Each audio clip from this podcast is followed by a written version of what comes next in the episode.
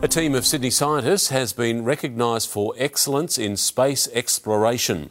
They've received a Distinguished Science Award as they search the stars for a new place to live.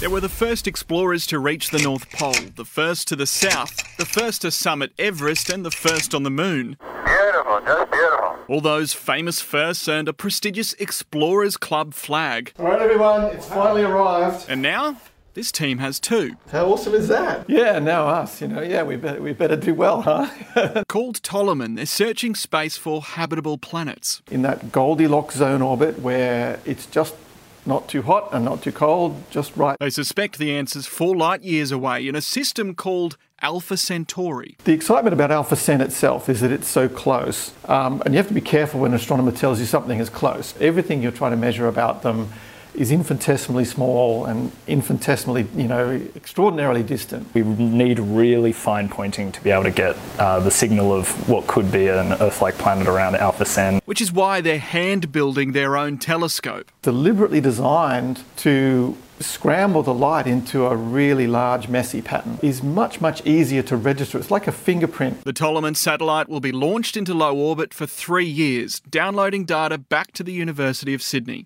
i think that would set a, a really a generational uh, ins- inspirational task for scientists of tomorrow who just have to figure out how to get there tom hartley 7 news